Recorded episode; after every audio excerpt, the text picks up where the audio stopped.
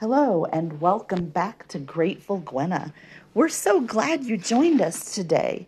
I hope you're safe. And if you're in the United States of America and you're not safe, please call the National Center for Domestic Violence hotline at 1 800 799 SAFE.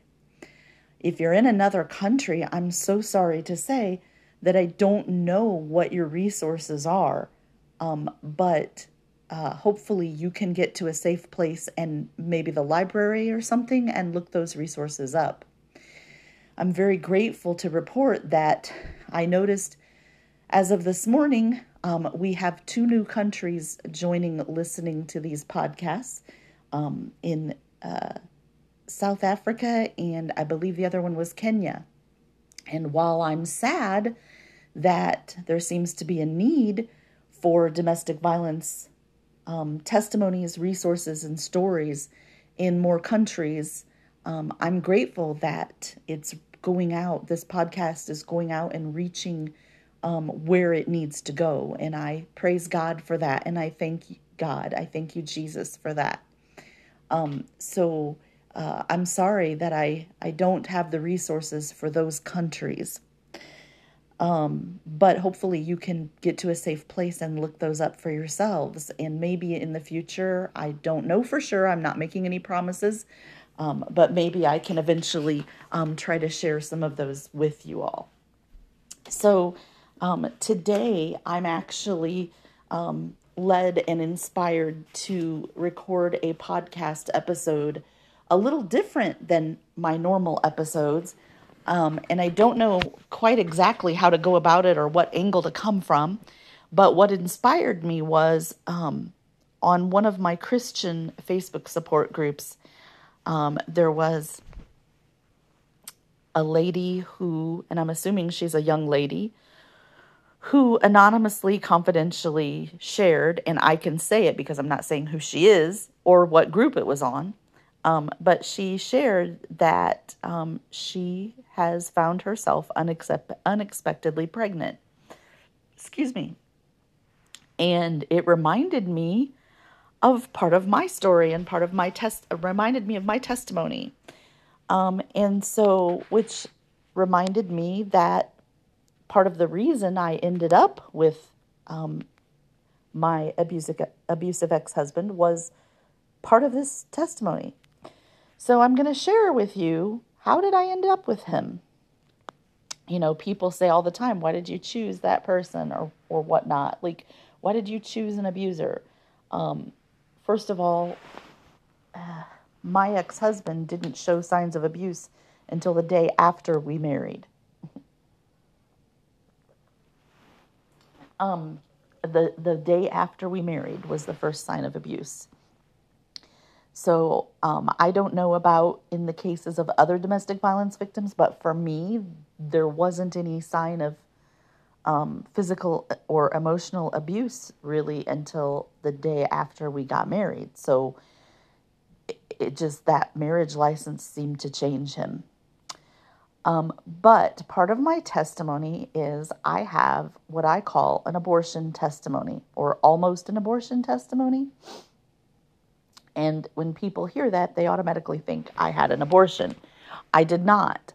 However, I went through the whole process, the whole ordeal of considering an abortion. And I'm so grateful to God that He saved me and prevented me from doing that because I have two wonderful grown adult children now, thankfully, because of that decision.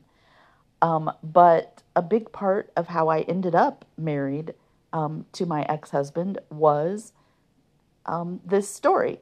So um, I basically, I, am going to kind of go through it very, very briefly, but I met him. Um, and I've shared my story of our first date in, in the red flags before, but I met him at a Hispanic church I was visiting that I had been invited to by the gentleman I was replacing in my new job. And that's where I met my ex ex husband, and he asked me for my phone number and asked me out, etc., etc. That's how that all started. Long story short, we dated almost two years, and um, I liked him. but I wasn't in love with him. Like I wasn't I don't know, he he seemed like a really nice guy and we got along pretty well and it just seemed like a decent relationship, but I wasn't like head over heels in love with him or anything like that, but I liked him. And um we worked opposite shifts. I worked first shift, like during the daytime, and he worked second shift. And so I was used to getting up early, he was used to staying up late, and we didn't really see each other much during the week. And we'd been dating for nearly two years. And um, we were we lived in different towns at the time, and um, we worked in different towns. And where he lived was one town south of where I lived, and where he worked was one town north of where I lived. So every day when he would travel to and from work, he would literally go through my town to get to his job. Um, so one day I decided to surprise him and meet him at the end of his shift at work. Unfortunately, I didn't realize he was working overtime that night. And um, I was trying to surprise him, so I hadn't contacted him. And I was used to getting up early for my job, so I was very, very tired by the time he finally came out from work. And he was very surprised. But by the time he finally came out, because he was working um, unexpected overtime that night, which, you know, they had asked him, hey, can you work overtime tonight? and I didn't realize it because you know he didn't he wasn't able to or didn't have time to let me know because I mean normally he wouldn't like see me that night because he would just drive home. Um, but by the time he finally came, I was waiting in the parking lot and a lot longer than would have normally been waiting there because he worked a lot later than he normally would have. By the time he finally came out, I was too tired to drive all the way back home to my town. So I informed him that I was going to get myself a hotel room for the night in that town. And I was so tired, I wasn't totally thinking clearly. So thank God I didn't try to drive at the time. But I was so tired. And when I informed him that I was going to get myself a hotel room for the night, he said, Oh, okay, I'll, I'll do that too. And I didn't think a thing of it. I'm like, okay, that's a little weird, but whatever, you know, so he says he's going to get a hotel room too. So I just assumed I wasn't the best at communicating back then. I just assumed he was going to get his own hotel room. Nope, he didn't. He invited himself to stay in my hotel room that I paid for. Didn't offer to pay me for it or anything, just invited himself. That's another red flag that I didn't see at the time, but I was so tired that it didn't even register to me. And I was like, okay, whatever, you know. And one thing led to another, and we became intimate. And it was the first time and the only time. Fast forward two months later, I'm not thinking anything's wrong with me because, you know, I've had my regular menstrual cycle for the past couple of months forgot all about that night, really. Like I remembered it, but didn't even think a whole lot of it except, ooh, I probably shouldn't have done that kind of thing, you know. And I was a little backslidden at the time, obviously. Fast forward a couple months later, and I'm at work at my full time job, and all of a sudden, I almost pass out and I feel faint and lightheaded, and my I report this feeling to my boss because I've never felt like this before. I don't know what's wrong with me. I'm sure you can guess what's going on, but I was completely clueless because my body was completely normal. So I didn't think it, it just didn't even occur to me. And um, my boss gets, I worked for an insurance company. He go he goes and gets uh, an, in, an underwriter, and the underwriter comes down and says, I think you should have her go to the doctor. Well, unbeknownst to me, they both suspected that I was pregnant, and they were right. I was pregnant. I had no clue I was pregnant before that because, like I said, I had my period, my menstrual cycle, the two months since that night at the hotel. And, um, you know, normally you don't have your menstrual cycle if you're pregnant. So I didn't think it was a possibility. I discovered later on that my own mother, she hadn't told me this, but she told me later that she had her menstrual cycle the whole nine months while she was pregnant with me. I didn't even know that was a thing or was even possible, but apparently it was. And of course, my third month pregnant came around and my my menstrual cycle disappeared. So then I knew. Um, and I went to the doctor and got a test and it was positive. And I remember just a flood of emotions going through me. And my ex-husband who at the time was like my I guess you'd call him my boyfriend, the man I had been dating, right? He uh he sat there waiting for the test results with me in the bathroom and when he saw the positive results on the first test, he started to look at me and he looked so happy, excited, and absolutely thrilled. And my mind was going through a flood of emotions, and I looked at him like I didn't know what to think. And his excitement and joy immediately disappeared from his face when he saw my face. And he said, I don't want it. because he was so excited and so thrilled, but he, then he saw my face. And I'm pretty sure he misinterpreted my face.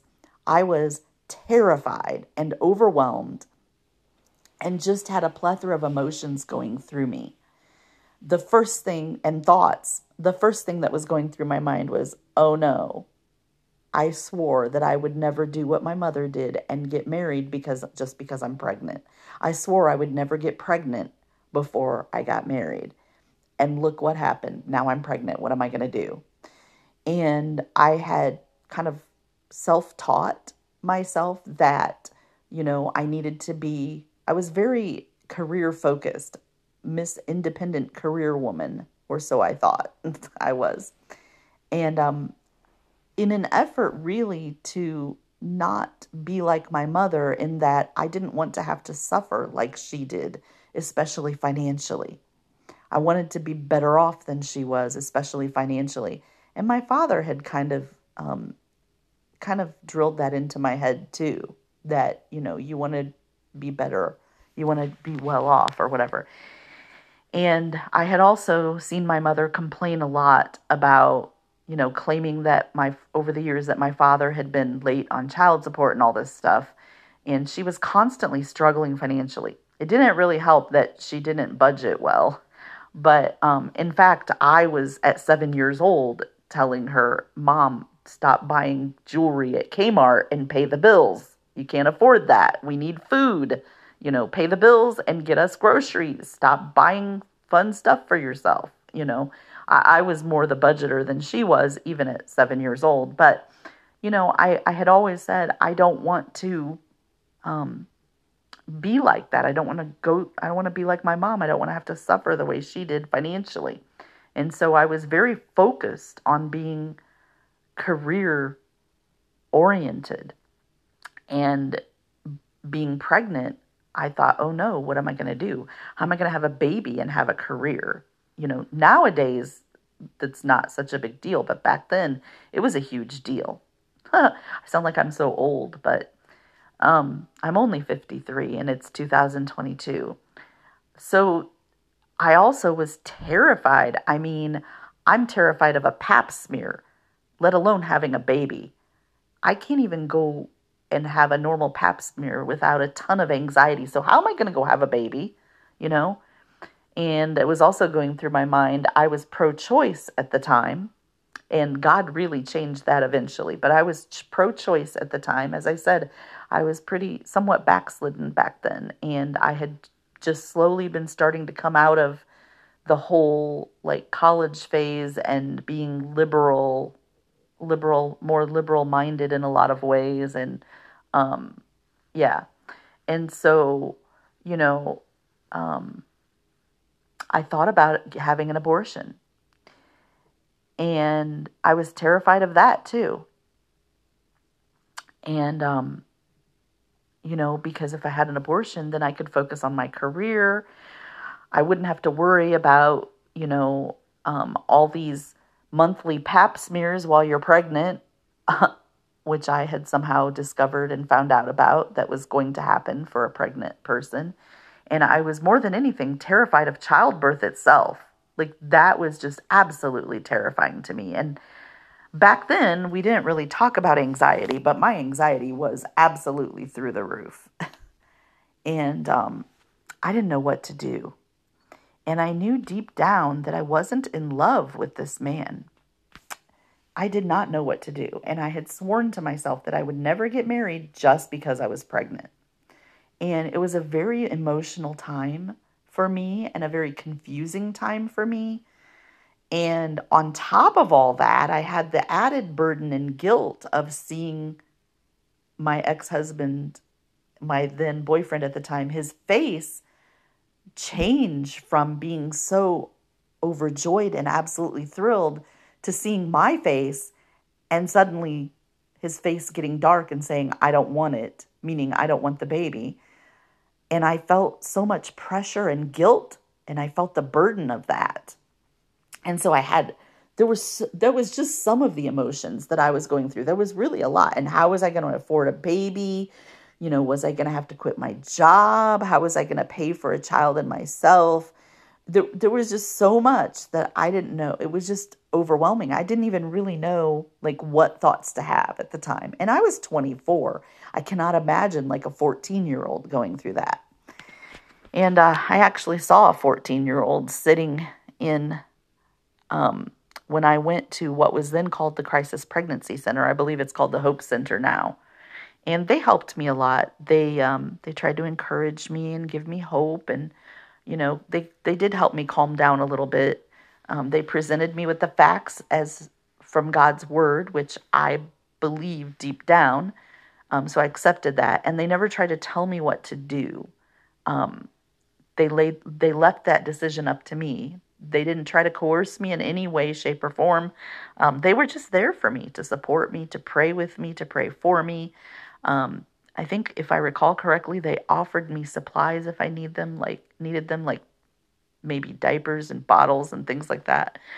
They were very supportive and quite helpful, actually, and they did not try to force me into a decision, which kind of shocked me, actually, because, you know, in my pro choice liberalism, I had always just assumed that places like that would would try to coerce you into making the decision they thought was right. So, um, anyway, it just was a very confusing time. So finally, my ex husband, then boyfriend at the time, and I, we finally agreed. I convinced him to come meet me at lunch at work one day, and we were going to call um, the the place where they were they would do my abortion because I was thinking of having an abortion. And I'm actually very ashamed of this. But please understand it was a very confusing time. I was very young and I was very naive and um you know I don't want you to judge me, but I mean I can't help what you think, but it just I was just really messed up uh mentally speaking. So he met me at work on a lunch time and we called the abortion center and I basically demanded that they tell me exactly how the procedure would be conducted, how it would be run and done. And they didn't want to tell me at first, but I finally convinced them to. And as they began to describe the procedure, it became very clear and evident to me that I would have to be awake watching the whole thing. And that was not something that I could handle. And I immediately hung up. And that was the end of that option. And I'm sorry to say that is what made me decide not to have an abortion. I wish I could say that it was, you know, that I didn't want to kill my child or something like that, but I was pretty messed up in the head back then. So, um, my then boyfriend kept asking me if I would marry him. He didn't like formally or officially propose. He didn't have a wedding ring or an engagement ring or anything. Um, but he just kept discussing it with me. Would I be willing to marry him? And it just kept reminding me of my mother getting married to my father because she was pregnant, not because they were in love or anything, to my knowledge. And so I really didn't want to do that. But he just kept bugging me and bugging me and bugging me about it. Another red flag, by the way. I mean, I understand and, and I think it's great that he wanted to do the honorable thing, the right thing, you know, and, and do right by his child. And that to me is respectable and honorable thing to do. Um, I just didn't want to end up like my my mother because I saw her suffer so much. And um, I'm not saying she was a bad person or anything. It's just that I saw her suffer so much. And so I remember, I recall it wasn't romantic at all. Um, my ex husband, then boyfriend at the time, one day said, Ask me again, will you marry me? And I said, If I say yes, will you shut up about it? You know, it, because he kept bugging me and bugging me and bugging me about it. Like he wouldn't let me think. And um and he said yes. So I finally said fine, then yes. and I was so messed up in the head that we got married at the Justice of the Peace and I did I forgot to even invite my own parents. Like not that my parents were that close to me to begin with, but I mean, who does that? you know, I was really messed up emotionally. And by, by in the head, I, I mean emotionally and, and my thoughts. And um, the gentleman that had invited me to the church ended up being our witness, which was very kind of him. He was a Christian. And um, there was a lot more that went on surrounding that. Um, but um, that is basically how I ended up married to my abusive ex husband. And um, we bought a mobile home together on December 26th and moved in together. And on December 27th, we got married at the, at the courthouse um, by the Justice of the Peace and our one witness. And um, he promised me that we would have a wedding ceremony 10 years later and that we'd get real rings. We got these little cheap, you know, like this cheap $300 set, which was like $100 for each of the rings. And, you know, it was better than nothing, but he promised me we would eventually have a wedding and we never did. I mean, it just never happened because our, our marriage was full of abuse and financial struggles and debt and paying off debt and things like that. But, um, yeah, that that never happened. We did go on a honeymoon to Acapulco once. That's a whole nother story. Um, and we ended up being on a honeymoon with my mother in law and our baby. That's a whole nother story. Um, but that is how I ended up married to my abusive ex husband. Not a very romantic story, is it? I was just so messed up. And um, so yeah and by the way this is my abortion testimony too and i want to say um, that child that i considered aborting thank god i didn't. Um, he was born a healthy baby about nine months later and he is now 28 years old and one of the biggest blessings i've ever had in my life and about 21 months after he was born, 21 months later after he was born, his brother was born, and it was absolutely amazing. We had an incredible bond from the very beginning, and it was we were just very close all of his growing up years, and they were just so cute, both of them, and they both have their own unique personalities, and they're just completely opposite personalities, and they're both absolutely wonderful um, people. And I'm so grateful to God that He saved me from aborting my child. And that is how I ended up married to my abusive ex husband. So that's my story. Um, like I said, not a very romantic one, but I'm so grateful to God and blessed that I have um, two wonderful sons, grown sons, um, that are in their mid 20s, mid to late 20s now and just wonderful blessings of God. So, thanks for listening. That was today's testimony was my abortion testimony and how I ended up married to my ex-husband. So, thanks for listening. Um, I don't know if you can relate to any of this. Feel free to leave comments. Um, I love you. Remember, Jesus loves you more. Until next time.